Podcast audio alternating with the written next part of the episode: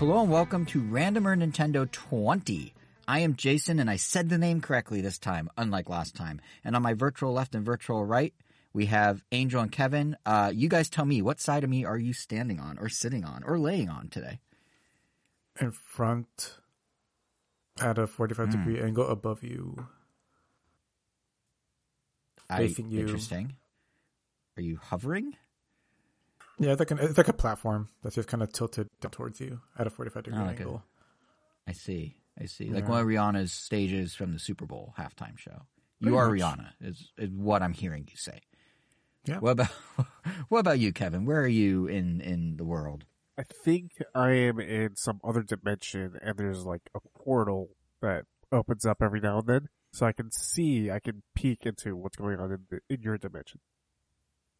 Man, are we? Is this the moment that Random or Nintendo jumps into the multiverse and follows every other media property into the multiverse? Is this happening? You know what? Maybe. Have we got I a mean- full multiverse? I uh, Into the multiverse is coming out soon. I mean, that's something to be excited about for a lot of people. I uh, I saw Quantumania uh yesterday. I didn't hate it. I didn't like it, but I didn't hate it as a lot of people. It's not seem bad. to- No, is, people. is, is. Modok as bad as people say? No, he's No, his he, they made an interesting CG choice with his face. Like they literally just stretched the guy's face. yeah, but fit like he also CG has a model. mask that looks really cool. So Yeah. Well, let, let's let's get into that. Actually, we haven't talked about Marvel movies in a while. We've talked about a lot of other things. We haven't talked about Marvel movies. So, what what is your take on Quantum Quantumania? It's not as bad as people say, but it's not good. that, yeah, I mean that's pretty much all I have to say about it. It's very forgettable. Well, Like, that was a great never hot gonna watch that movie again. It um, how familiar are you with Tron, Kevin? With Tron Legacy in particular, I have seen Tron Legacy. Yeah. it's the same plot. Oh almost wow. exactly. Yeah. Replace going into the quantum realm with going into the grid in a computer, and replace the little quantum realm people with, uh, you know, the avatars in uh, Tron. There you go. Same basic plot. Fun. Yeah. I will say it's a very weird way to introduce a big new bad to the entire MCU was through that movie. Yeah, Where he gets say- defeated by What- Ant Man. In the Ant-Man movie of all things, yeah, it, it definitely Yeah. felt And out wasn't of place a bit. technically he also? I mean, I know it's technically not him, but isn't He Remains also technically him? And he was like already killed. Spoiler alert, I guess. You talk about Kang? No, no, no. Yeah, yeah, Kang, Kang, Kang. Yeah, because didn't he Yeah, also I don't know what. Essentially, it sounds He was in like Loki. Different one of him was in Loki. yeah, but I mean, essentially, it sounds like they introduced their big bad twice, and quote unquote, he died twice already. So it's like, And then they did, you know what? We're going to go full spoiler three minutes into the podcast. The post credit scene of Ant Man Quantum Mania, they made Kang the most cartoony, whatever you all call him. Like, it had such an opposite effect of Thanos. I don't know. Like, Thanos was never like, like, I didn't leave Iron Man 1 or whatever and be like, whatever, when Well, Thanos popped was up. just like, mysterious, oh my god, so scary. But, like, Kang was like, they went comedic with him very quickly, and I'm not sure how I feel about that. hmm. I felt like Guardians 3 had a better bad guy than Kang. Personally. Yes. Yeah. Who here, show of hands in a space where we can't see each other, who here has seen Guardians 3? I know I have. I know you have, Kevin. Angel, have you? eventually, Do you to, care to watch not in Future theater. Future, you. Wait, What was that? Do you care to watch Guardians Three? Um, not in a timely fashion. Probably in uh, the amount of time it took me to watch Guardians Two, which was a couple years after Guardians Two came out. So in if we theaters. talk about it at any depth here, I know, and for listeners I- out there, I- skip I- this segment if you haven't I know seen it. everything that happens. I watch Oh, kind of like a so let, let's like a should we talk detailed about it for play a by minute? play. So it's almost like I've seen it. What did you think of it, Kevin? Uh, I really, really, really, really liked it. I don't know if I loved Me it, too. but I really, really liked it. Are we in agreement that's better than Guardians 2? No, Whoa. You're the first person I've talked to that feels not that way. because I love. I thought it was better than 2. Wait, I thought Oh, Guardians see, Two I was like supposed to be a Guardians low 1 more than point. 2. Ha, I Yeah, don't care what anybody what I says. I love Guardians too. Yeah, I mean that, that's the beauty of an opinion. Yeah. Um, did you feel the animal stuff in Guardians Three was a little superfluous? A lot of people feel that way, and it's actually stopping some people from seeing the movie. Like the degree of what they showed. I don't know if it's superfluous, but it was fine, I guess. Didn't bother me. Yeah, like it. Yeah, it didn't bother me personally too much, but I thought it. You know, it was interesting. I was having lunch with someone today, and they were like, "Yeah, like the movie, like Guardians is such a fun franchise, and it's so like breezy, and there's some serious stuff, but it's very like lighthearted." And then they had like all these like mechanically enhanced animals and stuff, which I thought, you know, it made the point of Rocket being experimented on and whatnot, but they really showed it. Like they showed straight up like animals getting killed directly in front of your face on the screen. It was like, oh, okay. It feels weird to talk about uh, a movie from someone else's perspective because you know I've only seen clips and recaps, sort of. But it sounds like, I mean, you kind of do get why Rocket, at least in, like in the first two movies, like he really breaks down whenever he talks about like you know, I, like I never forget. Um, I don't remember if it was part one or part two, but he basically is yelling out like, "Oh, they tore me apart and put me back together and tore me apart." And I remember thinking like, "Oh man, like it sounds like he has a really dark backstory. When are we're ever going to see that." And it kind of sounds like they delivered, just based on some impressions that uh, from other friends. It's like, damn, like it got dark. Like, It what- got dark. It got sad. It got like emotional. There were times I was like, because I was with one of our friends, and there's times I was like, oh, I can't let him see me cry. Like it was like, it was sad. It had, you know, it it really hit a lot of emotional beats. It was, in many ways, James Gunn's send off to the MCU as a whole because he's now off doing DC. But yeah, it, it really like there's some really good character development. There were it was it was good. Yeah, I really liked it. Um, but So yes, is it this got in a way like- gritty. It got yeah. So Hmm. I mean, maybe it's not, but I mean, does it feel like it was more Rocket's movie than anyone else's, or did it still Uh, feel no, kind of they, evenly uh, balanced kind- out, or or still Star Lord because you know he's kind of the main character, I guess. Yeah, they did. They did a series of flashbacks about Rocket throughout the movie, and they would intersperse those with stuff with other characters. It had a lot of closure for a lot of characters.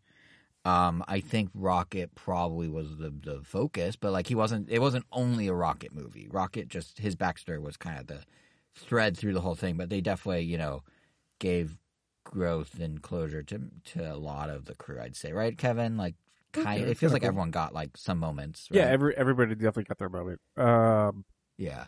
quick spoilers: there is a uh, "No Sleep Till Brooklyn" needle drop. Yes. yes. That is that Wait, is the one from the of Mario movie? Yes, Yes, the the hit song from the Mario movie and not the Beastie Boys, but the Mario movie. Yes. it's probably the best, one of the best scenes in the MCU, in my opinion. Uh, Oh, it's so well shot. Yeah. I knew we were gonna end up. I knew we were gonna talk about that when I was watching. Like Kevin and I are gonna have a conversation about this. They shoot it like it's one continuous scene, like one continuous movement. I think they do break it up, but it's so slick. yeah, the the only thing that and you have to know is the that it's, cleanest it's action they've ever done. Yeah. Uh, yeah, I that that seems fantastic. I, I can't wait to like rewatch that on video or like at home and just like dissect like oh exactly the movements that were going on there. Uh, Yeah, and like how they stitched it together so it looks so seamless, and because there's a few shots where it like goes around a person or behind a person, like ah, that's where they could have spliced it. But yeah, no, it's really well done. how did you feel about the soundtrack of this movie? I was fine with it. I haven't been, to be honest, I haven't been quite as enamored with the musical parts of Guardians of the people. Like I like the music and I'm like, oh, it fits well and whatever, but I haven't been as like, it hasn't been as crucial to to the movies for me as I know it is for most fans of the movies. Um, I do really like, and we're full on spoilers now. I do really like uh the final song they chose, the Dog Days Are Over, and how they kind of like signified, oh, we're in a new generation of the Oh, Guardians sure. by like switching the decade, and and I thought that that whole scene was really well done to that song, and the No Sleep Till Brooklyn needle drop was really good. But the rest, I was, you know, I was like, okay, sure, Okay, like nothing jumped out at me. What do you think? Well, something I do want to know from both of you. Wait, so what how- about you, Kevin? What did you what did you think of the soundtrack this time? Uh, yeah, I, it was fine, I guess. Uh, it was really funny because we went, me and Elvis went after, uh, what day was it? You guys went on um the second Sunday? day So of our, Sunday? yeah, Yeah, the so we second day of our Disney Sunday. World trip. Uh, and Radiohead's Creep was playing in the Uber driver's car. And sure enough, the movie starts with Creep. It was really. Oh really yeah, I thought that was good too. Actually, the use of creep. Yeah, creep and Dog Days Are Over were like the two highlights. Yeah, and No Sleep to Brooklyn. Okay, so it was good. The music was good. I guess it's like I'm saying like three out of like six songs. So I guess I liked it. Yeah. Yeah. Were you gonna um, ask something, No Angel? Yeah, the I've been really curious to know your thoughts, or just like in general. So, who is this Adam Warlock, and does he draw you a card every turn that you have more power on that Yeah. lane? I see what you did there. That was a reference to Snap. Um, do you, he was kind of underutilized. He was. He's movie. he's he's not at all like how he is in the comics. He, Adam Warlock uh, plays a pivotal role in uh, the Infinity Gauntlet saga in the comics. So what Infinity War and, and Game were like sort of based off on. He's sort Yeah, of like a forgot he mastermind credit character, scene in. Ah, I see. and in here What he and he's played as like a not not like a young child, but like a very naive, I guess, like teenager. yeah, and his mom's involved, and like, yeah. Huh. He, I couldn't shake the entire movie being like, oh, that kid was in Maze Runner. I don't know why, but every time he came on screen, I'm like, oh, the kid from Maze Runner. Like, who references Maze Runner in their day to day life except me, apparently? So you're saying it's a benefit that I haven't seen Maze Runner. Yes, very much so. Because you'll go, oh look, it's Warlock, and I'm going, oh look, it's the kid from Maze Runner. so, Will Poulter or something like that, I think is his name. Hmm. But Do they at least not the main potential? kid either. He's I a mean, side kid. He's not even the main kid. He's a second tier kid in Maze Runner. But anyway, I mean, I'm guessing he's someone they're gonna keep around for future movies. yeah, so- they definitely. It's interesting. They sort of end it. Man, we're really in spoilers. They sort of end it with like, here's the next generation of the Guardians. By the way, they may not be back. Meanwhile, Star Lord's confirmed to be back in some capacity. So, who knows? And what about BoJack Land? That's the only. That's the last question I have. That was that just like a gag or? was exactly what crossed my mind too. Was this is live action BoJack? Yeah. Um, it wasn't a gag. It had some relevance. I mean, the visuals of it maybe were kind of a gag, but it had some relevance to the overall plot of what the bad guy was trying to achieve. Um, I mean, what, how'd you feel about it, Kevin? Because it, it was definitely visually um something. What the uh, Counter Earth? The yeah. Oh, I, I mean, it looked a lot like Earth with just anthropomorphic animals. Yeah, it was BoJack. Yeah. Um, fun fact about the movie: the most prosthetics used in any movie ever was in Guardians Three. Yeah, although most of those anthropomorphic animals were uh were really well done in that in Counter Earth. With the exception of Yeah. like the clearly CGI ones like the War Pig and there's that other one there. Yeah, it's funny how obvious it was that the prosthetic was the better choice with so many of those. I mean, the War Pig it had a different body shape, so it kind of had to be, but like the rest, it was. I was surprised as I was watching it how much I was like, wow, the prosthetic game is strong and the CG game is very. Look at the prosthetic game being stronger, you know, like it's very much like here's a better over here and a lesser over there, but it wasn't yeah, bad. It's almost like the prosthetics allow for a better suspension of disbelief, but yeah, almost. I mean, yeah. I, I guess it's more humane for the actors. Obviously, you know that this at least humane. that positive. I mean, the people wearing the turtle suits, as much as I love them, like they were pretty much dying of like heat stroke, like every scene. So was it worth it? Oh, better not ask me that. But you know, Um, it sounds like you asked yourself. So tell us, was it worth it? better not ask me that. But you know, I um, just sacrifices were made. okay, okay. it's never worth heat stroke, but I'm I am thankful they endured it because it was amazing, and I wouldn't ask them to do it again. Yeah, I definitely put you in a weird spot to be like, is it worth people suffering for your enjoyment? And you kind of didn't say no. so Yeah, like you know, um, they they did it already, so bless them. But yeah, bless their hearts. Um, I will say, to be fair, the CG. I was being a little hard on some of the CG, like War Pig. The animals in Rocket's flashback and the other raccoons and stuff had amazing CG. I thought, like it looked. I mean, some of the Yeah, animals a little lesser, really but the good. raccoons in particular were top notch. Yeah.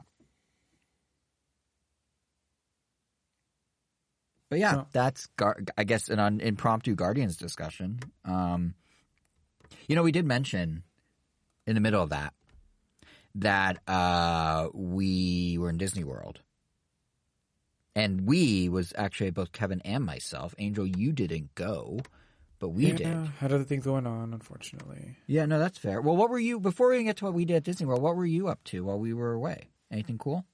I mean, I guess the the main thing I did, I guess you could say, was a Yoshiki concert I went to at the Grammy Museum, which was really cool. And for those that don't know, I did talk about the, I guess that artist back in February when I went to go watch the Last Rock Stars, which is when um, Red Swan came up, the song that I had mentioned that I really liked from the third season of Attack on Titan.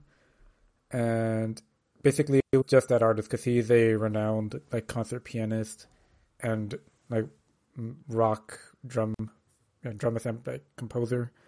And he basically did an interview. They had like a sizzle reel and then he played a couple of songs on piano with a quartet and a singer.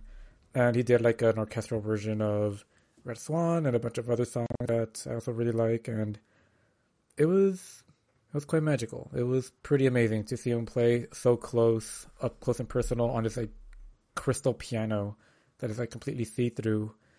And damn, I mean, yeah, I I remember Jason had told me that the Grammy Museum is is small, like 300 people isn't a lot of people, and you know the It venue. might be even smaller, to be honest. Yeah.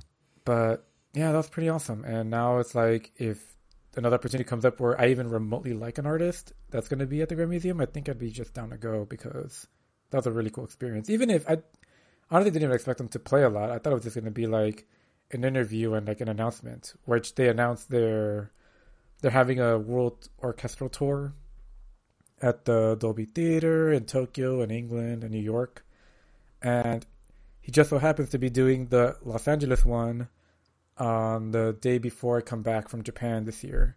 And I'm like, damn it, Hmm. could have gone.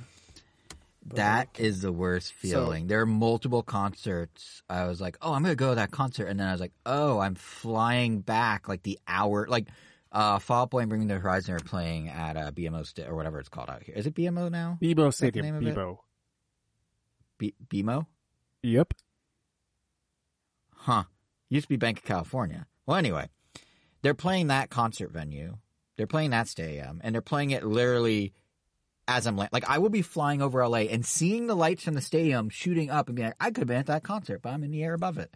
So Yeah. I feel your pain, Um, Angel, is my point. Not that I the didn't worst have part is fun. that Not that I, not that I What- didn't have fun was that? in Florida, but I did miss uh, the Man with a Mission concert. Man with a Mission being uh, the artists that are currently performing the season's opening of season of uh, Demon Slayer. Oh, really? Yeah, they do um, my favorite Gundam opening. They also do. Did you ever see Inuyashiki?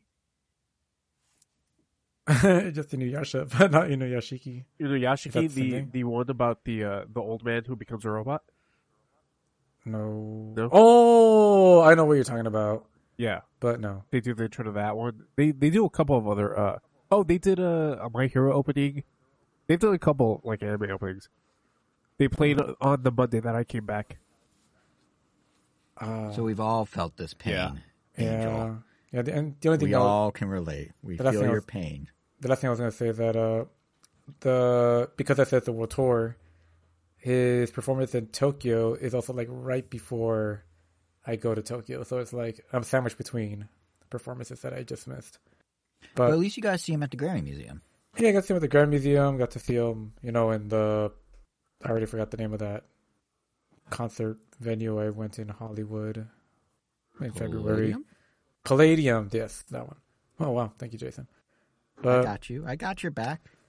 but yeah, I mean that's pretty much that. And I mean, I guess I did also hundred dollars in Lego sets. I got the Lego Art Great Wave, which I'll build as the Great Wave, admire it for a while, and then eventually, I got the code for the little round pieces so that I could buy them in any color I want, so that I could, you know, make custom art of Lego that I could hang, which will be fun to eventually do.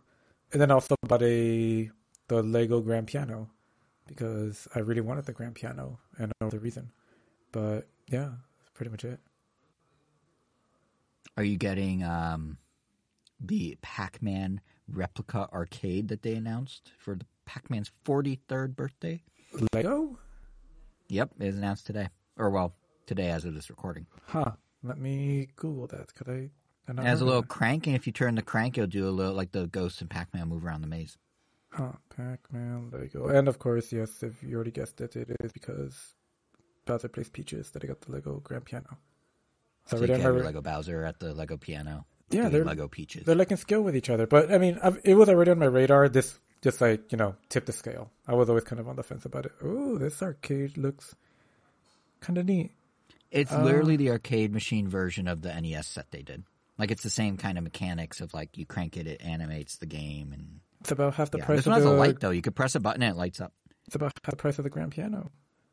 Yep, it's two sixty nine, which is the same price the NES set goes for. Oh, uh, it's the same price as the Bowser, the mighty Yep, Bowser. yep. It's all it's all like the high end Lego price. Yeah, Yeah, pretty cool. yeah. Pretty cool. And also, Happy Birthday Pac Man. Doesn't look a day over. Happy birthday, I don't know what. He's forty three apparently. forty three and me. He's over the hill. Yep. I already forgot what we were talking about. Oh yeah, Florida. You guys went to Florida. Yes, we did. We went down to Disney World, Kevin and I. Um, Kevin, was the last time you were at a Disney theme park? It's been a while. California right? Adventure was still being trip. built in Disneyland. Okay, so it's been at least two decades, roughly. Gee, that's a somewhere lot of process. That's a long time. So, what was your having spent? So, for everyone, for the listeners out there, we went to uh, California Adventure. Wow, no, we didn't. We went to Disney World and we went to uh, Universal's Islands of Adventure. We did Disney World for two days, so it was Epcot and on one day, and then uh, Magic Kingdom and Animal Kingdom on the second day, and then it was Islands of Adventure on the third day, and then we flew out that night. Kevin, what was your thought being in the Disney world for the first time in two decades? How did you feel about the experience? What, what do you think of Disney theme parks? Well, Epcot is really like a Disney theme park if you think about it. Yeah, no, it's it's it's like a World's Fair but modern. Yeah, so I can't really speak much to that one. Um, but like Epcot was really cool. Uh, we went to the Animal Kingdom. Animal Kingdom was okay. We didn't really spend a lot of time there. And then the Magic Kingdom. Oh yeah, you guys got a late start that day. That's right. Yeah, because we were up at like seven thirty there, like our half of the group. And then the Magic Kingdom just seemed really small yeah. to what I thought it was going to be. Which is funny because it's bigger than the one here. Oh, really? Wow. Oh, interesting. I think so, or at least the same size. Yeah. But I mean, I, I don't know. I Disneyland, Disney World isn't a place for me. I'm not too. I'm more of a Six Flags kind of person. Right. But like, So I still had a preferred ton of Island of Adventure then. Yeah. It, it was. you- it I, sounds like I prefer- went more to celebrate with friends than it was to go to Disneyland slash Disney World. Yeah, yeah, yeah. The context for all listeners out there is a friend of ours and myself. We kind of made it like a birthday trip for the two of us. He was doing a birthday trip, and he's like, "Do you all go?" I'm like, "Huh." My birthday's three weeks after yours. I'm just gonna piggyback, and we both our birthdays, and that's kind of how it came to be. So yeah, it was like a group of six of us for that reason. Yeah, but yeah, it was. It was um, you know what's interesting is someone who has been to Disneyland repeatedly with the annual pass, and who has been to Universal Studios here in LA recently for Nintendo World. It's very interesting how Disney World is just like I mean, obviously you're like, oh, it's Disneyland, but it's bigger, right? Like, the name implies it. The thought is there. It's five, four parks instead of one or two. Like, it sounds just like more of the same. But what I thought was really interesting is a lot of the rides there are literally just the rides here, but like thought through further. So, like, Space Mountain was built there a little later than here, I believe. So they changed the cart a little, or like the newer rides. Uh, there's a great Guardians of the Galaxy ride called Cosmic Rewind, and there's um, it's kind of like a what Space Mountain would be if you built it in the 2020s, or like there's uh, in the Animal Kingdom there's Pandora, um, this whole world Pandora, which it, it looks it's small, but thematically looks really cool. They managed to make it look like you have the floating land masses and stuff, and its signature ride is called um, Flight of pa- Av- Flight of Passage, Avatar Flight of Passage, something like that and it's literally just soaring over California, which is out here in California Adventure. But instead of you being in a fake swing, you're sitting on the back of like a fake um, banshee. From well, it's not a fake banshee. You're sitting on a thing that replicates what it's like as if you were riding a banshee in the Avatar world. So like, it's the same technology as soaring over California. Like you have the screen and you kind of dip and move in front of it, but they made it 3D and they put you on this Banshee that um, is basically this. I don't even know how to describe it. It's also you're, like you're on horseback, but you kind of lean forward. But then the machine that you're sitting on breathes, so it feels like you're really on a living creature. Like it pushes against your thighs in and out with like a rhythm of breathing. And when more exhilarating things happen, you can feel it like tense up. And when things get a little calmer, like there's a rest point, you can feel it kind of sigh.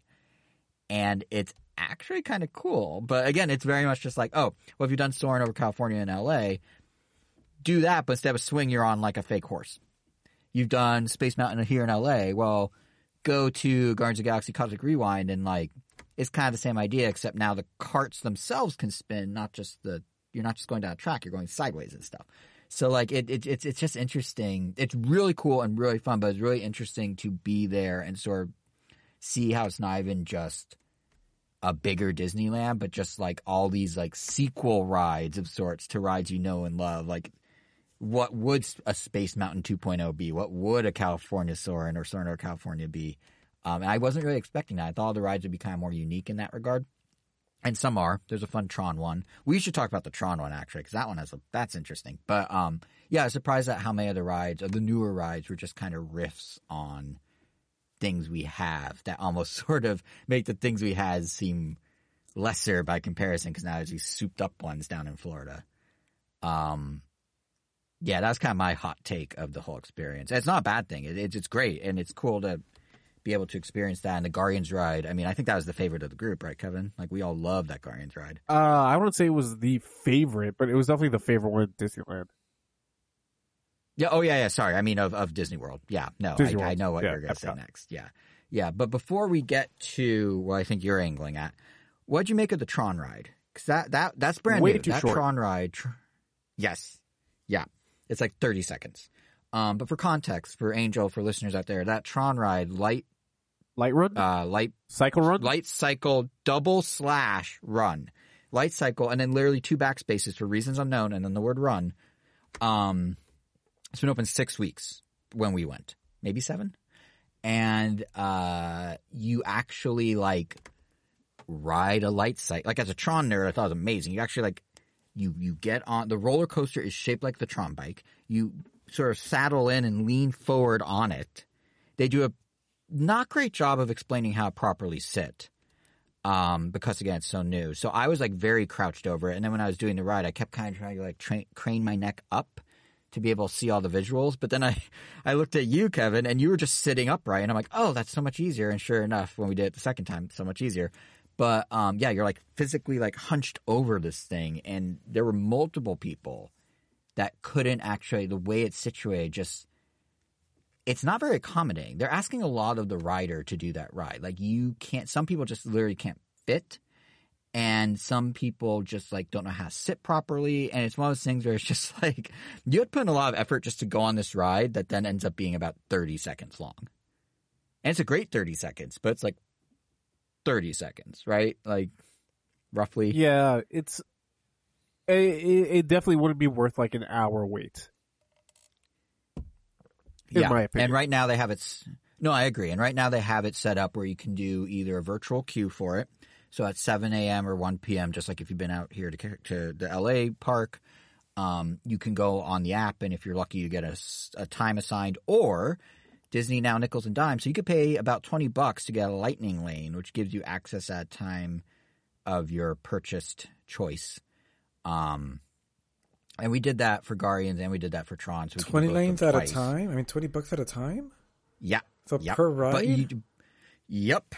It's crazy. But then when you wait 75 minutes on Guardians and want to do it again before you leave the park, you're like, well, I guess I'm paying. Like we, and, and what really sucks about it, the people that do it while you're waiting in the normal line bypass you, of course. So you don't have a real good barometer. Like they, they are pretty decent at estimating, you know, if they say it'll be 75 minutes, it'll be 75 minutes. But you're sitting there 10 feet from the entrance to the ride watching all these people just stream past you. And it seems like it, it doesn't feel as fair, quote unquote, as the old fast pass system where if you just came first thing in the morning, grabbed a ticket, you're good. Like it's literally like a pay to play sort of. It's paid DLC. It's uh where are those amiibo unlocks you hate? It Was in Zelda, Kevin? The ones that like you could unlock stuff. Oh, paid quality of life amiibo. It, it was that basically, but for rides. And we waited for Guardians. We waited the seventy five minutes, and then we did it with Lightning Lane, and we were through it in five minutes, and it was amazing. Oh yeah, it was so So, much better. Don't I get- know don't it's get us awful wrong. when. Oh, it's amazing. It's awful when you're on the other when you're on the free side. It's spectacular when you pay twenty dollars a pop, and it's prorated, so it might be fourteen, it might be seventeen, it might be twenty, but it's it's so great when you're on that side. Yeah.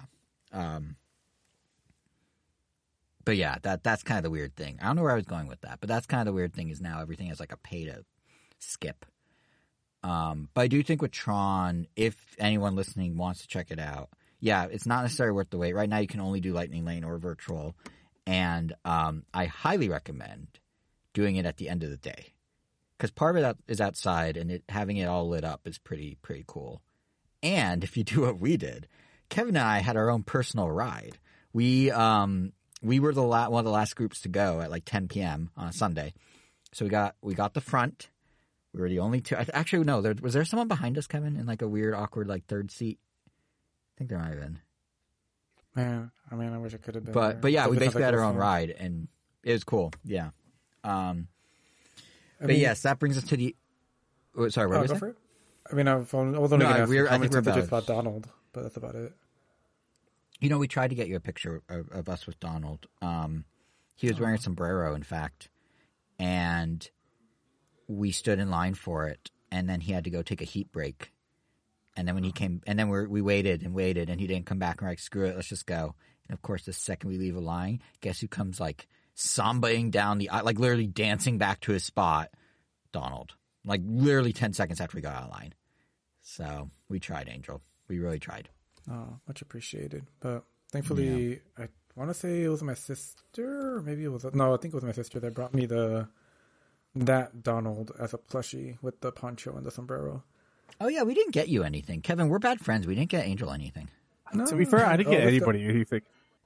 I Elvis- neither did I. Elvis yeah. brought me back a an angry Donald pin and a chocolate factory or chocolate emporium. cookie. Actually, you know what? I'm gonna piggy. I'm gonna steal credit there. I was with Elvis when he bought that pin, so it's like I gave it to you. So you're welcome. I had nothing to do with the purchase. I just stood next to him when he did it. So fair enough. yeah. So there you go. But yeah, um, Kevin, you were saying the ride that you think the group liked best. Um, I'm guessing you mean the Velocicoaster at Islands of Adventure. Hell yeah. Yeah. Walk us through that. Talk us through that. Tell us about that. Velocicoaster. So, uh, we went to Adventure Universal Studios, right? Correct. Yep. Way off the beaten path. Like, uh, it was the last place that we went to. Uh, while on there, we got on the Incredible Hulk coaster, which kind of lazy. They just call it the Incredible Hulk coaster. Like, it, it had no uh, has no subtitle. Like, come on, we we can, we're better than this, guys.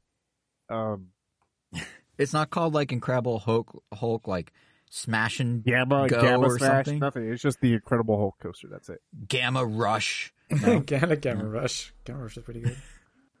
Thank you. I try. Uh, Radioactive Rush. There it is. no, Radioactive nothing. Rush. It's just the Incredible Hulk coaster.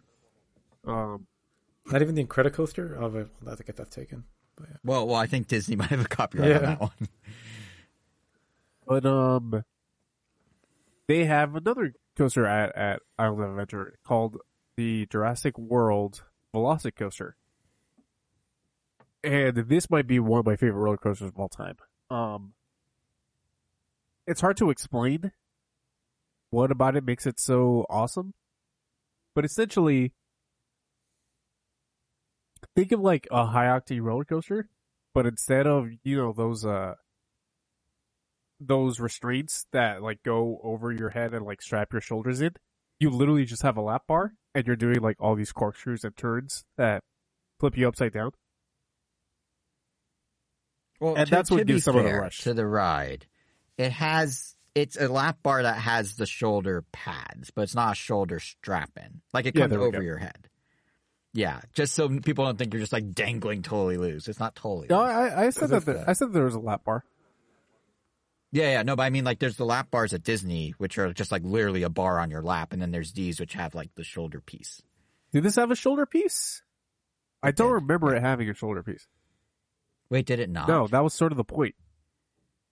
Oh, huh. Well then, I remember because when Okay. I got on it with feature Elvis, Velociraptors. it does. yes, actually, yes, in multiple ways. Yeah. What Uh, are you saying about Elvis?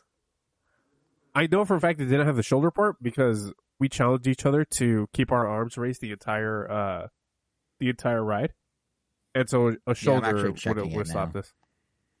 You're right. No shoulder. Yeah, it has no shoulder. That's what makes it. That's what gives it its Yep. rush. Like only a lap bar is keeping you from flinging off this ride. And you go upside down, to be clear. Like you're upside down over people on the ground walking around. Over water at some point. A lap bar and water. Yep. Yep.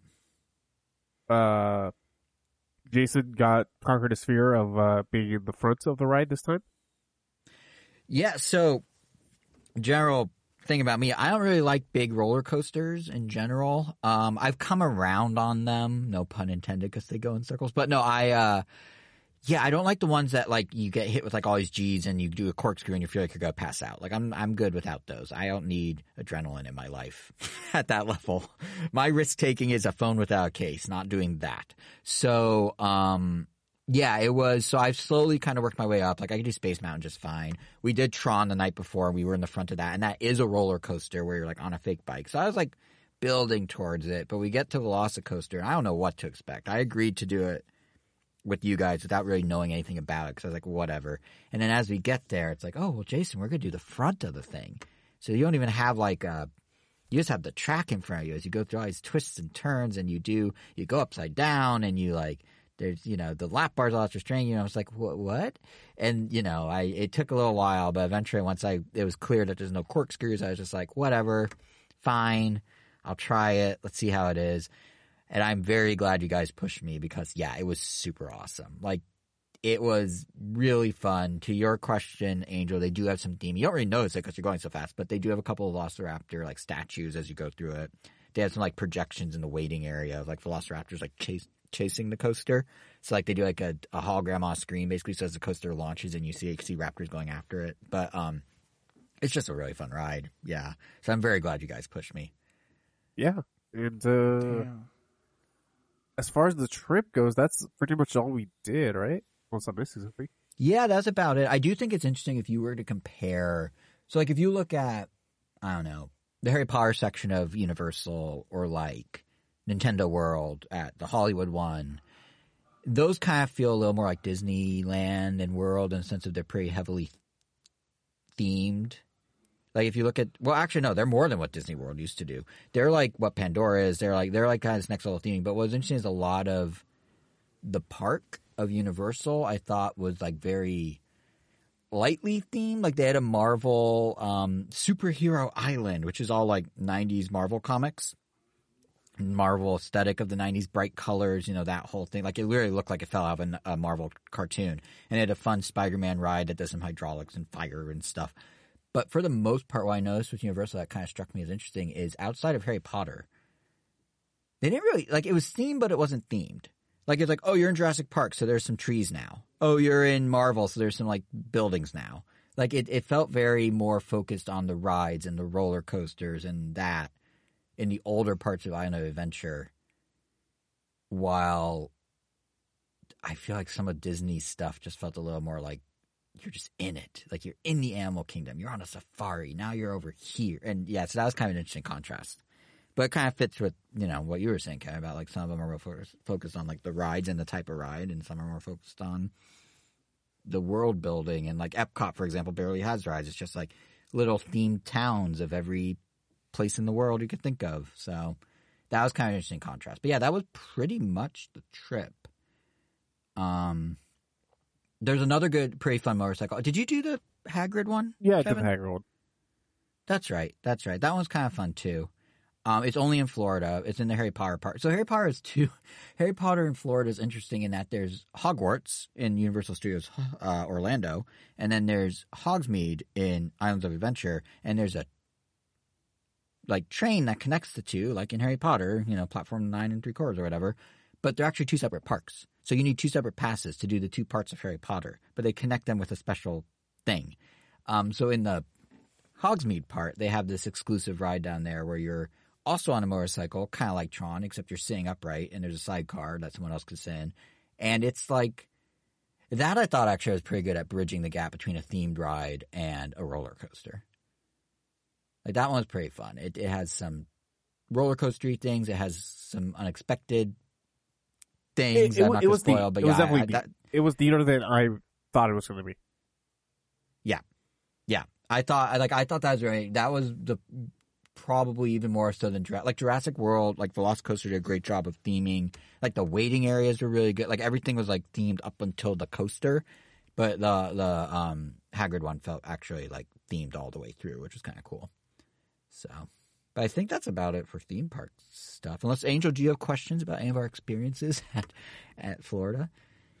Uh, I mean, I guess not too much. I mean, the only one I had that I had asked Eric and Elvis, um, they couldn't answer because I guess you guys didn't go to wherever the Gringotts Bank was. But I guess you could take a Hogwarts Express over there or something. But Yeah, yeah, that's in the other park. Yeah, yeah, yeah, Yeah. That would have been it. we also didn't get butterbeer.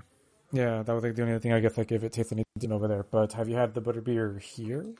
No, I've never been to the Harry Potter park here. I've never been to the Hogwarts, and I still haven't. Even in Florida, I didn't do it. So Wow, and you even have a did- yeah. seasonal pass or whatever they call it. yeah, so do you. And neither of us have gone back since we went to Nintendo World that one time.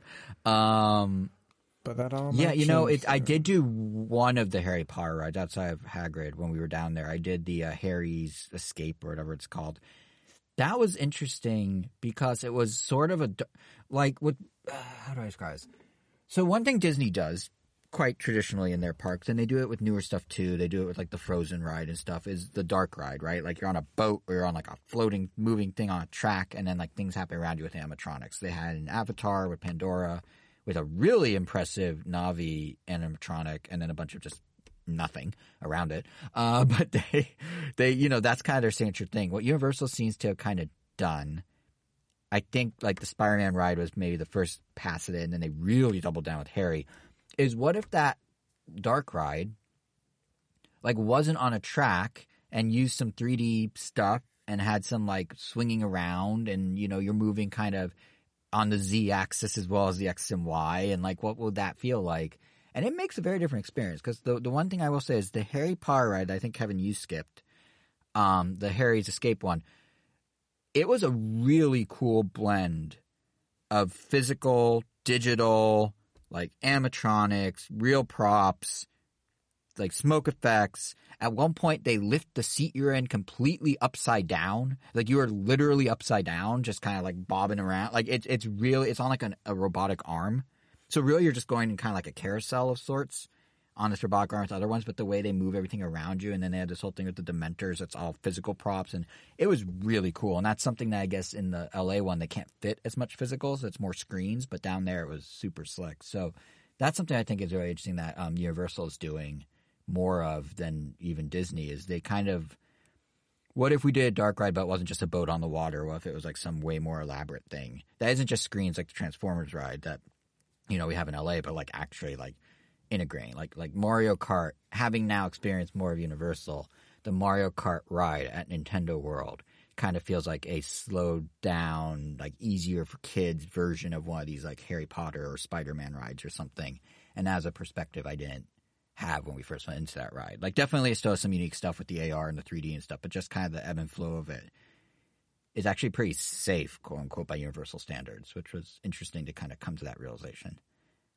But but yeah, I, I really didn't expect Randomer Nintendo to become such a p- theme park heavy podcast since we switched over. Like we've been to so many things in the last like year, but here we are. Well, So, we When are you going back? yeah. Yeah. But oh wait, when am I going back? Oh, I don't I don't know. Dude, Florida was so hot and humid. So I'm I'm good for a Sounds while. like you're ready for a Christmas trip. No, no, I'm I'm good. I mean, Kevin, when's the next time you think you're gonna go to a theme park, or have you gotten your fill for the next twenty years? I've got my fill for a while now. That is fair. Yeah, I mean, we we hit the ground running out there. Like, I I did the math on my watch afterwards, and granted, I got there a few hours before you guys. Between the four three and a half days I was there, uh, walked 50, five zero miles. So, yeah, got got my fill too for at least the next couple weeks until we use all of our annual passes back out here. Um, Yeah. yeah, but that was a lot about what Kevin and I've been doing. Angel, I see you have a movie on this list here. I do. Randomly saw Yes. Wolfwalker. I think it's actually Wolfwalker. Is that the one on Apple TV, the animated one? It is, and oh my god, I feel bad that I don't remember the name of the studio that makes it, but I should know because they also did Secret of the Kells and uh, oh my god, Song of the Sea. Um, basically like very, very pretty looking movies. Um, like the production value. I mean, yeah, the yeah, the production values are are really great. I mean, it's traditionally hand drawn. Um, I mean, you could definitely tell these are some very little computers, but this movie in particular has a very sketchy look to it. I don't mean sketchy as in like weird, just like you could literally see the the basic shapes used to make up some of the animals, or I guess the wolves in this movie. Spoiler alert: there are wolves, but I mean, it's only in the title. Do they Yeah. walk the wolves? Uh, yes and no. I mean, Wolfwalker, I guess, is more referring to, I guess, a person that can also turn into a wolf. But uh, the wolves themselves don't necessarily walk like people; they walk like wolves. But I guess that's still wolf walking. Walking is walking. But yeah, this movie, I don't know. It, it's interesting because I, I guess I'd heard a lot about it over the last. I don't remember when it came out. Twenty twenty one, maybe twenty twenty two but it was on my to watch list for a while. You know, just kind of revered a little. But I thought it was fine. I enjoyed it. It definitely felt like it had potential at many points, but it never really quite grabbed me at any like point. Like it never made me go like, "Oh man, I need to see what happens next." It, it kind of, I don't know, for a short film. Honestly, how long was it? It felt long, but not in a good way. Like it, It dragged. it felt yeah, it was an hour and forty three minutes. Okay, but yeah, it felt like it was two hours. That's that's longer than the Mario movie, just for point of reference. That's Yeah. a decently length, decent length of a movie. Yeah, I- think it it could have upped its pacing a little. It definitely felt like it took its time. Like I feel like we kind of got the point a couple of times. And it's like, all right, cool, we're, we're kind of ready to move on. But yeah, they just kind of sit on scenes for a while, and and I get it. Like it may be it may be in for like a slightly younger audience. Then I definitely did kind of get that vibe where you know, not to say that you know, movies for kids can't be enjoyed by adults, but you know, you could kind of you you can have both, and it felt like this movie kind of just went for a very very straightforward, very very unfortunately predictable. Like there are certain parts where you're like like oh man, are they gonna go for this? Like damn, but then they don't, or like oh man, are they gonna like is this I'll just say it, like is this death gonna hold? And then it doesn't, and you're like you kind of know it's going to, but you're like, if it did, then it would almost like make the just almost like make what you're kind of going through worth it. Because you know, it feels like there has to be stakes, and it never really feels like they're much in danger. I mean, the general premise is that you have this um, daughter and father that move from England to Ireland, and the father is like a wolf hunter, and his his job to kill all the wolves in the forest nearby because they're tormenting the the sheep herders.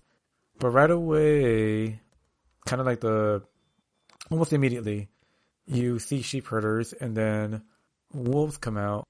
But then the wolves don't ever try to kill any of the sheep.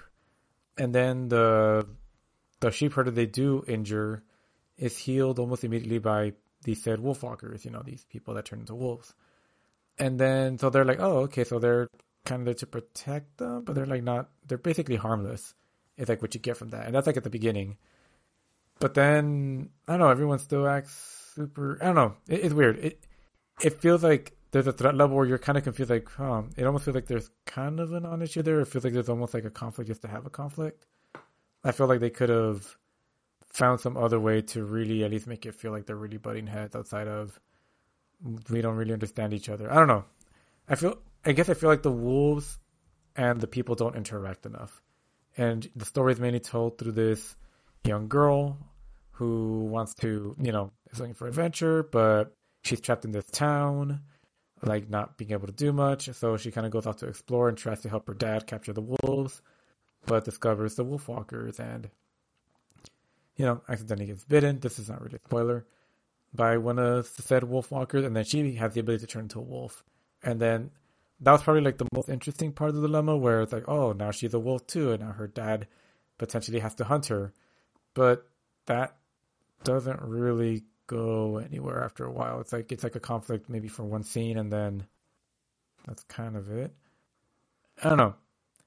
It's like they have all this good drama they could like really explore, but then they just kind of don't. They're just like like oh, let's go back to keeping it simple. Like oh, let's just go back to the one goal.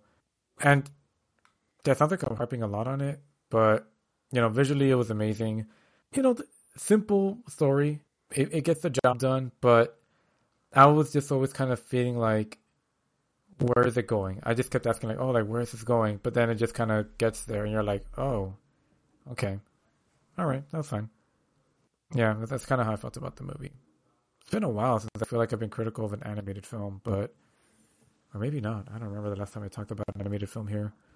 But this is one in particular that I was looking forward to, like liking in the like, oh, this is gonna be another classic. Because usually the animated films that I hear a lot of positive feedback about, and when I watch them, usually I do end up agreeing with, you know, the general feedback.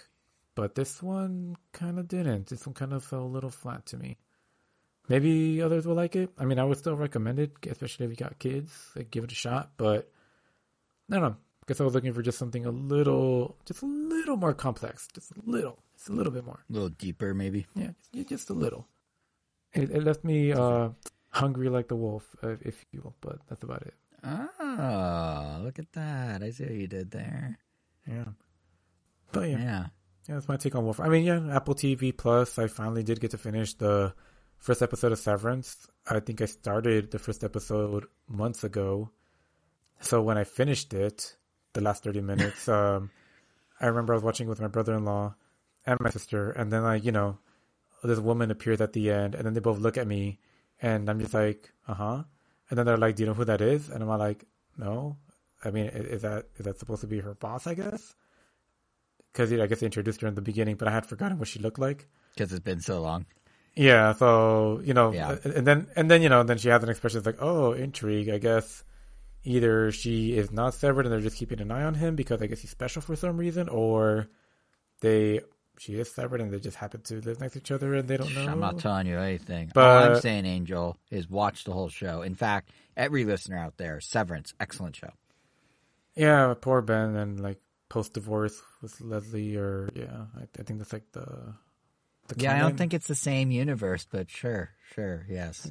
Yeah, that's what happened after they split. He leaves Pawnee and moves to a very cold, snowy city, and then he just lives a miserable life. Yep, that, Yeah. that is the But the premise is cool. I mean, I don't necessarily feel like I have to rewatch the first half of the first episode because even though you literally didn't recognize one of the people. That's crucial. Yeah, but I mean, I I guessed who she was based on like I guess why they turned like and went like who do you think it is? But uh, yeah, you know, curious to keep going. Definitely still engaged in this. it is a good show. I really don't want to say more than that. I don't want to spoil anything. It's a good show. Is each episode an hour Um, long, or is it just like the first yeah, episode? is oh, They're about Well, I'll try not to split these up into with a month long gap in between. You should watch them as like a single unit as they were released. Yeah, in- if, if only it could be like um, Unicorn Eternal Warriors, which is another show I've been watching on HBO Max, which is a Genndy Tartakovsky show. And if you don't recognize that name, that's the dude that did Primal, Dexter's Lab, Samurai Jack, and a couple other things I'm blanking on. I guess we'll throw Hotel Castlevania in there. But yeah, awesome animation. It's only four episodes in so far, but pretty much enjoying that. That had a lot of mystery and intrigue that I was kind of looking for in an animated series, but very interesting art style. It's almost like they really took a lot of inspiration from Astro Boy and Popeye in these character oh, designs. interesting. Yeah, like very thick limbs. Um, everyone looks like they're yeah, like ripped out from like all these cartoons. Like the main character straight up looks like Betty Boop. Um, at least her head does.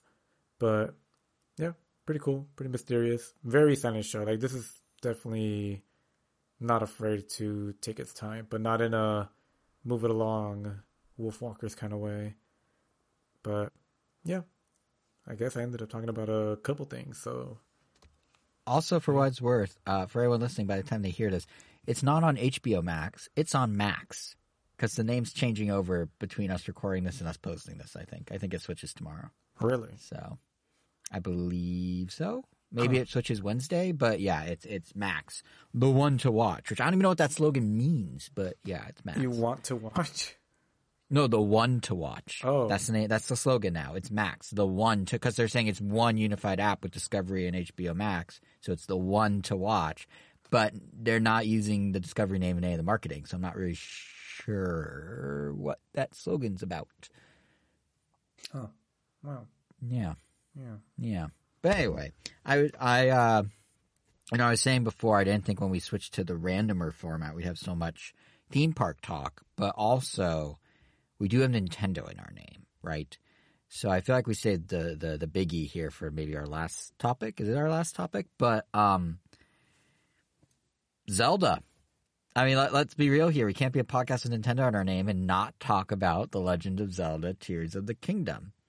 Like this is the completion of the Holy Trinity, or, or I guess the Triforce, if you want to be true to the topic at hand. But but like really the trio of like big moments for Nintendo fans this year. Like we got the theme park, we got the Mario movie, and now we've got what so many were expecting to be like the magnum opus of the Switch library, which is Zelda. Um, I've been playing. If I'm not mistaken, I might be the only one so far. Is that possible? You two have not started. Correct. Yeah, yeah. Not Sounds like there's more want to, that. Yeah, yeah. Would you like to elaborate, Angel? I, I hear that sigh. I hear there's a thought behind it. Just been busy. Like I, I haven't even bought it yet. I haven't even bought it yet. Um, I ended up being a kind of an easy decision, but you know when I talked about Resident Evil Four, I was very much looking forward to getting that game.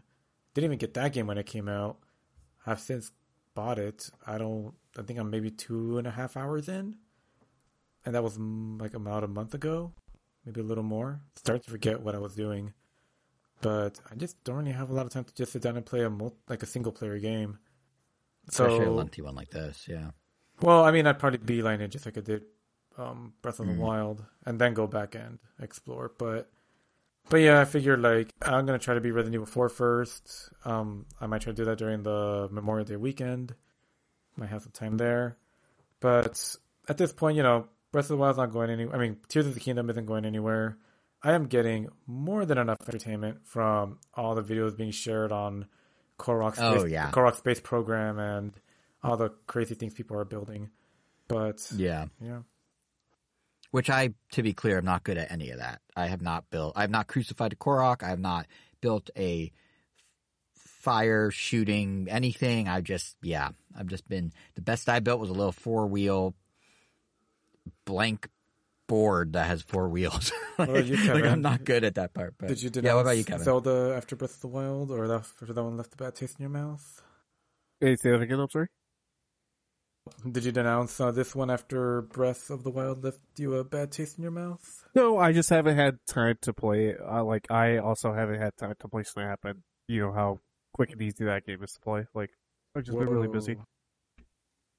Whoa. yeah, that that's some serious, Oh. you don't have time. Wait, but you do Yeah. plan on playing it then? Uh, yeah, I'll pick it up for sure. I don't know how much time I'll put into it, but I'll pick it up for sure. Well, to set the scene here for me, I've put in about eight hours into Tears of the Kingdom so far. Um, so I'm like decently, which by the way, take note, everybody that said I don't play my games. I have put in four times the number of hours almost that Angel put into Resident Evil 4. I'm just saying. It, it can happen. I can play games for real. But yeah, I, I, I'd say yeah, no, it, it, that's really what it is. And I, dude, I, you know what was so frustrating is I was so ready to have a collective 10 hours flying to and from Florida to play this, except I couldn't get the game, the game before I left. Like Best Buy, for whatever reason, the app was saying on Thursday. We flew out on Friday on Tears of the Kingdom release day. The app was saying on Thursday it's ready for pickup. So I'm like, cool, I'll go get it. Drive to Best Buy and they're like, ah, nope, that's an error. I'm like, oh, great. But then my flight left an hour before they opened on Friday. So I just had to watch people in the airport play it, of which there were multiple, including a child who was walking and playing and literally walked into a wall. So that's how engrossing Tears of the Kingdom is. If you are an eight to ten year old, you will walk head on into a wall while playing. But for me, um, yeah, so once I got back from Florida, I put in about eight hours so far. I'm like decently removed from the Great Sky Islands, which for you guys that haven't played, is basically Tears of the Kingdom's version of the Great Plateau, like a sort of training ground with the new bells and whistles of the game. Um, and at that point, you know, you hop off once you're done and carry on into Hyrule itself. You just kind of hop off in a slightly more dramatic fashion this time around. Um, but yeah, so already I do have a couple of immediate takeaways now that I've had some time with the game I did want to share. Um, these are early thoughts, no real spoilers or anything. Um, but really, I think they kind of illustrate why this game feels like such a standout experience from the time I put into it, at least so far. Like for me, why it feels like a standout. And I think um, first and foremost, it's actually kind of fitting that we were just talking about Disney World because when I, well, not just, but you know, a little bit ago, because when I was trying to figure out how to best describe to you guys what Tears of the Kingdom actually feels like, it's not.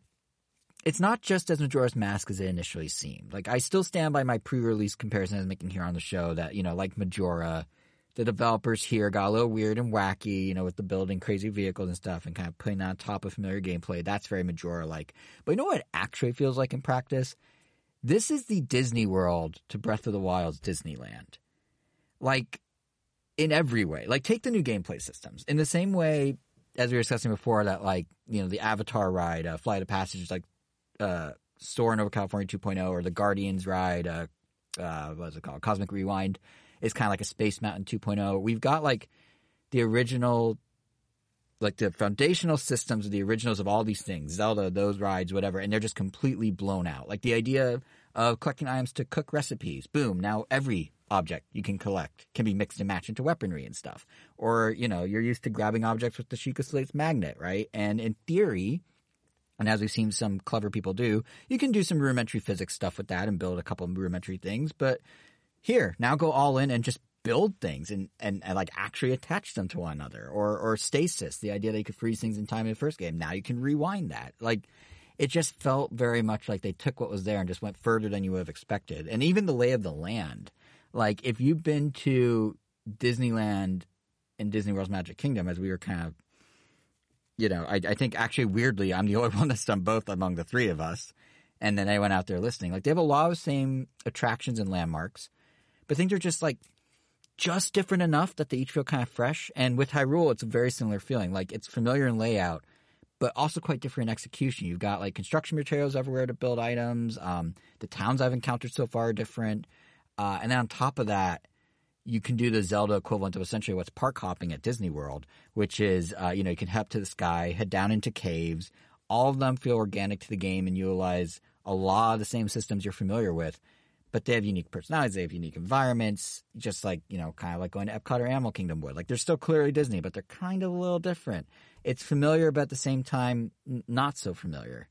And even in the early stages of the game that I'm in, everything just uh, feels bigger, feels more extravagant, feels more elaborate. Like Tears of the Kingdom seems to take every idea from Breath of the Wild that I thought was kind of self-contained and as far as it would go and just goes where you didn't think it needed to go. Like with the Disney World comparison again. Like, you know, I was saying you, you take a ride on Space Mountain and it's like, okay, well, there's these individual coaster cars and you're kind of locked and you just go down a roller coaster.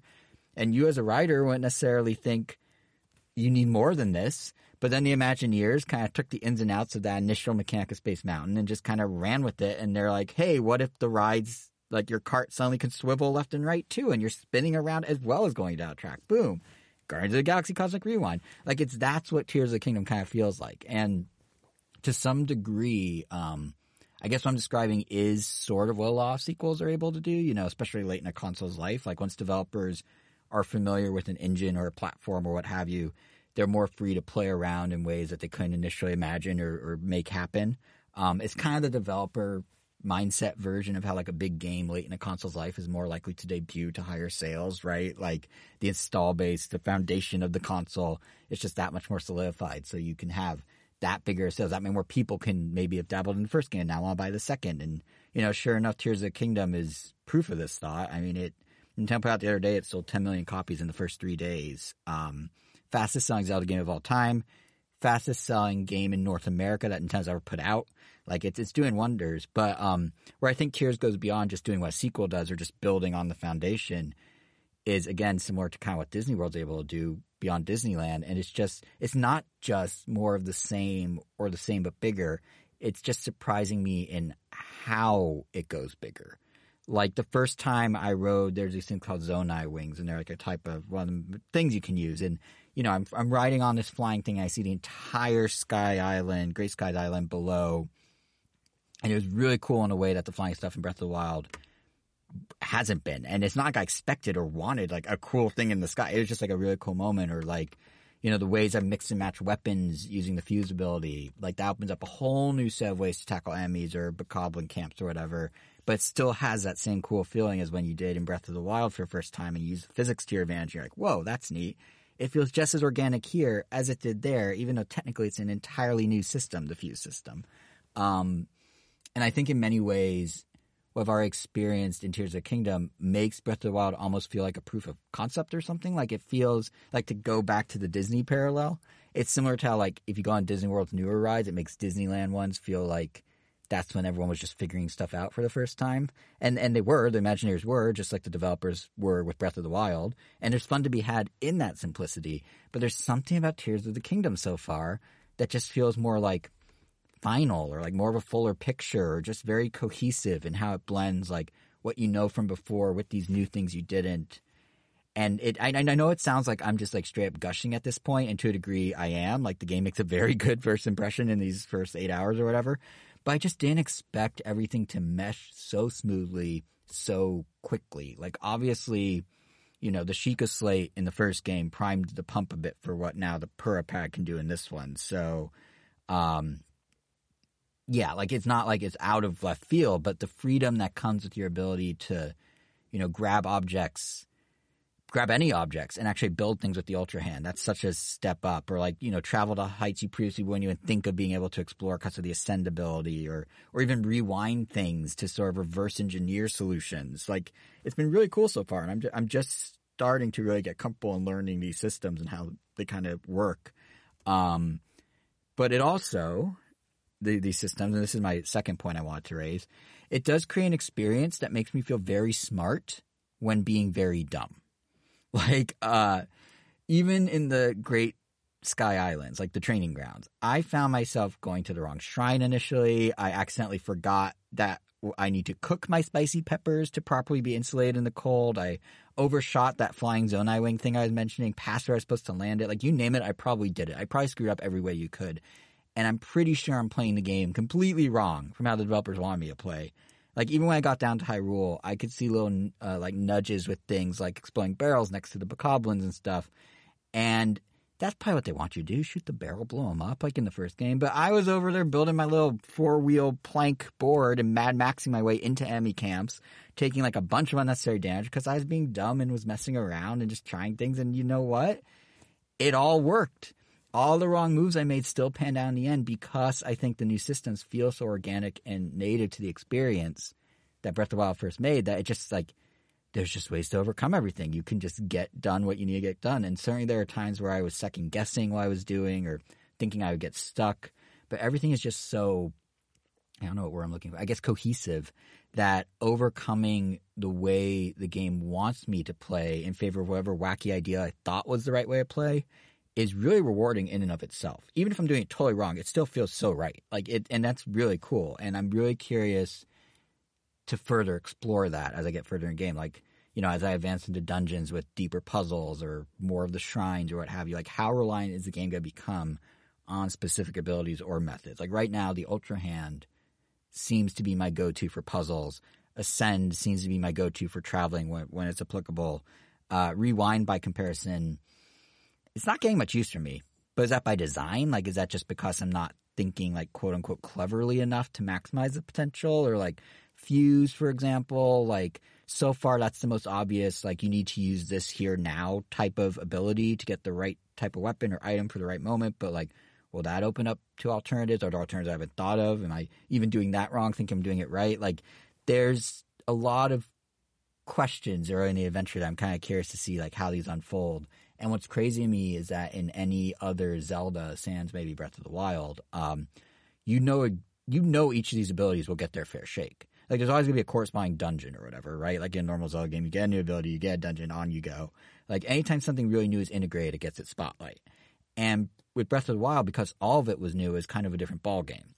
Tears of the Kingdom, though, like that's sort of a hodgepodge of the two, right? Like we've got new abilities intermixed with existing systems, and you know through my clever and in my stupidity approaches to things, I have no idea if I'm playing how the developers intended or not or envisioned. I have no idea if I'm using the systems or items as intended. I have no idea if there's even a right or wrong way.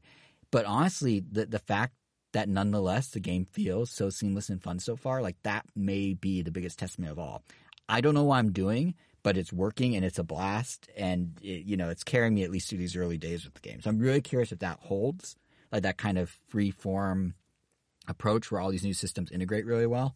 Uh, but obviously, it's too early to say. But yeah, that's that's kind of where I'm at right now with the game. Um, it's a lot of fun, and I usually prefer more linear stuff. But it's just really fun to just like. There's really no wrong way to play so far. So I'm very curious how much I can stretch that.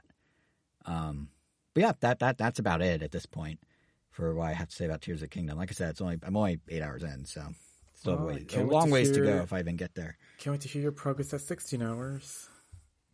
Uh, yeah, I think.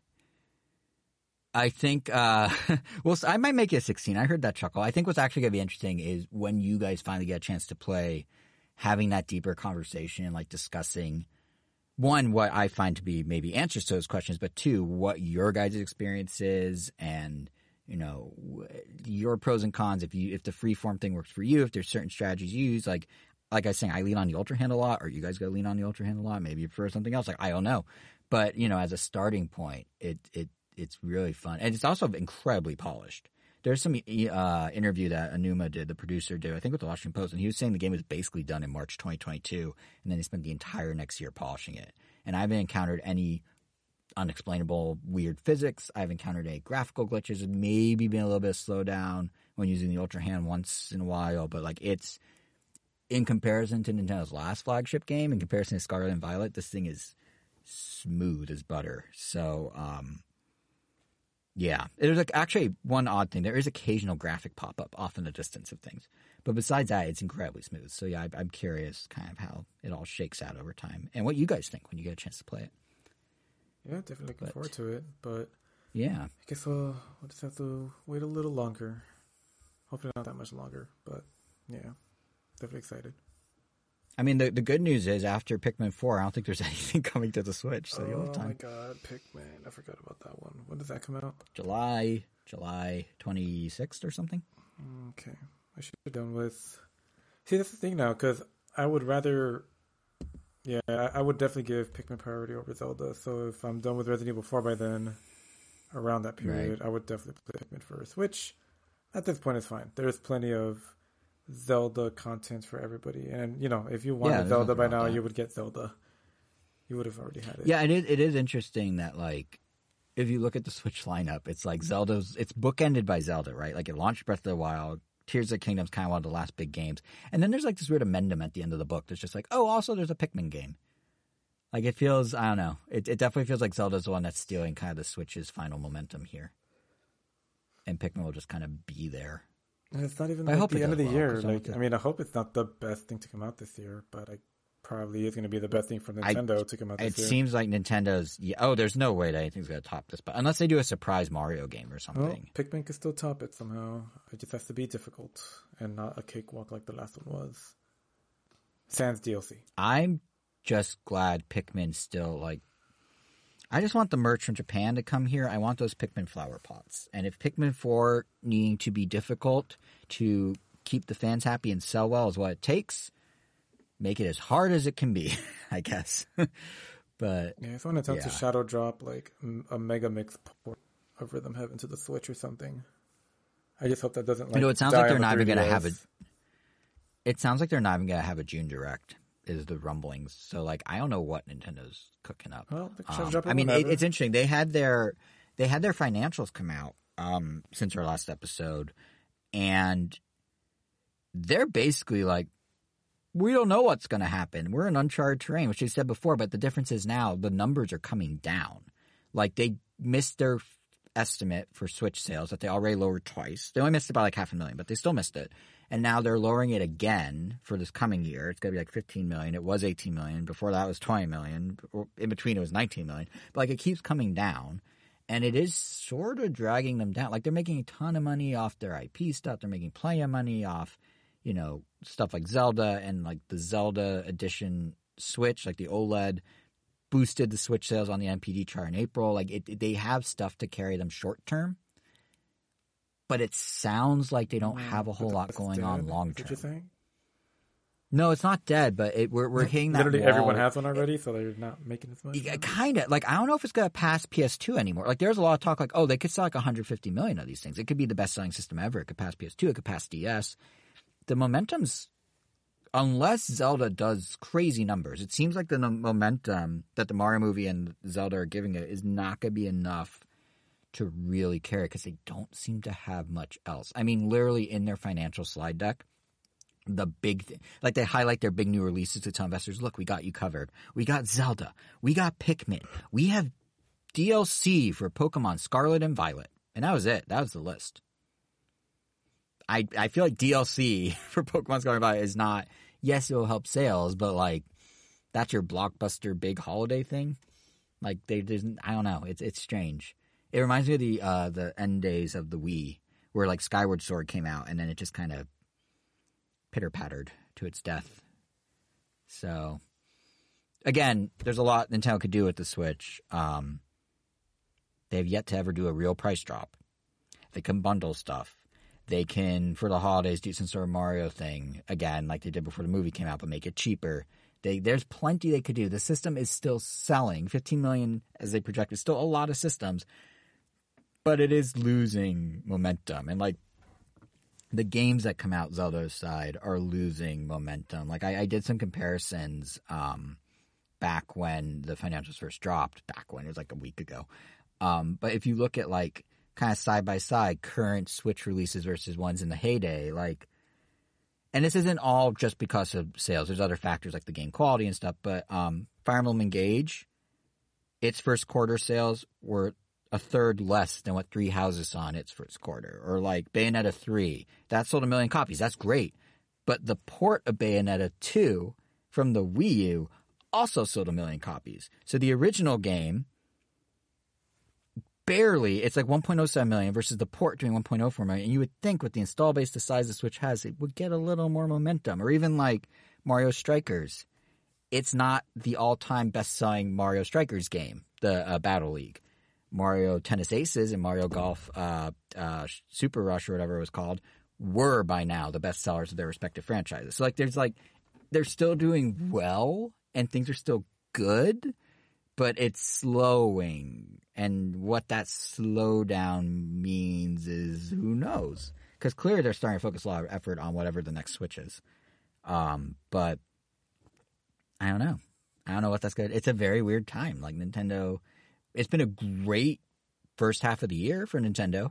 As a fan, like I've lo- this has been one of my favorite times being Nintendo. There's so much cool stuff, but you know, games, movies, theme parks. But um, yeah, I don't know. It's it's it's weird. Even Nintendo Live, it sounds like they're not going to announce anything there. It sounds like it's just going to be promoting existing evergreens. So it's kind of like again, all right, are we just sort of waiting it out? Like I don't know. So we'll see. I wasn't planning to get into any of this. I just started started riffing, I guess. But but yeah, we'll we'll see what it turns into. But it's definitely an interesting time to be following them. Well, guess we Yep. only hope. Yep. Um. Yeah, but I think that. Do you guys have anything else you want to talk about, Nintendo or otherwise, or should we just end with Tears of the Kingdom? Uh, I might just end with Tears of the Kingdom. I mean, end on a, I guess we could call it a very positive note on the game Yeah. and kind of a ominous note on the financial. I on this on the company.